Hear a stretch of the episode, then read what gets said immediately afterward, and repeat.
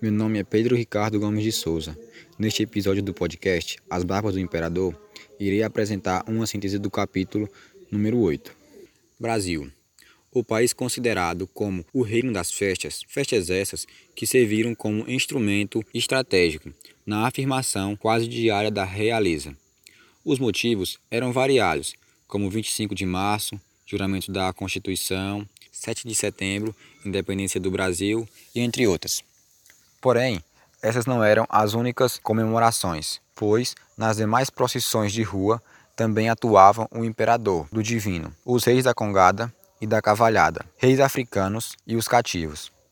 Outro objetivo era impressionar os viajantes que ali passavam, como Daniel Kidder, pastor americano, e o príncipe Maximiliano de Hamburgo, primo de Dom Pedro II. Muitas dessas comemorações só eram possíveis graças às Irmandades, conhecidas como Ordens Terceiras, que arrecadavam esmolas para a conservação das igrejas, socorro dos enfermos, organização das festas religiosas e etc. Outro ponto importante é que os escravos doavam parte do que juntavam para comprar sua alforria e a ela se ligavam ao fim de obter maior posição. De acordo com os fatos, fica constatado que José Bonifácio preferiu o título de imperador ao de rei, pelo simples fato de esse ser mais conhecido e amado pelo povo. Uma das principais comemorações é a Folia do Divino Espírito Santo, que ocorre no domingo de Pentecostes, 50 dias após a Páscoa cristã. Festa tão esperada que as preparações começam uma semana antes, quando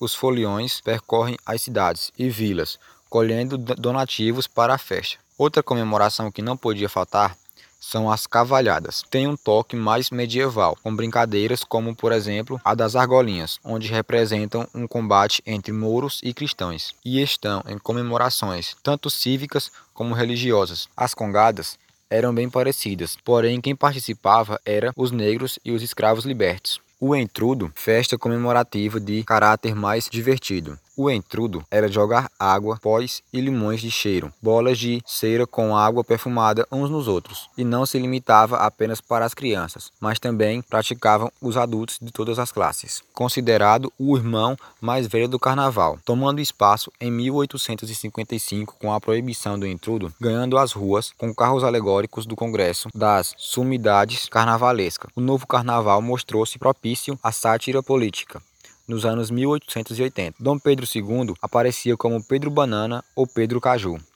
Como vocês podem ver, só uma coisa não fez o grande monarca durante todo o seu feliz reinado: foi a barba. Espero que tenham gostado. Tchau.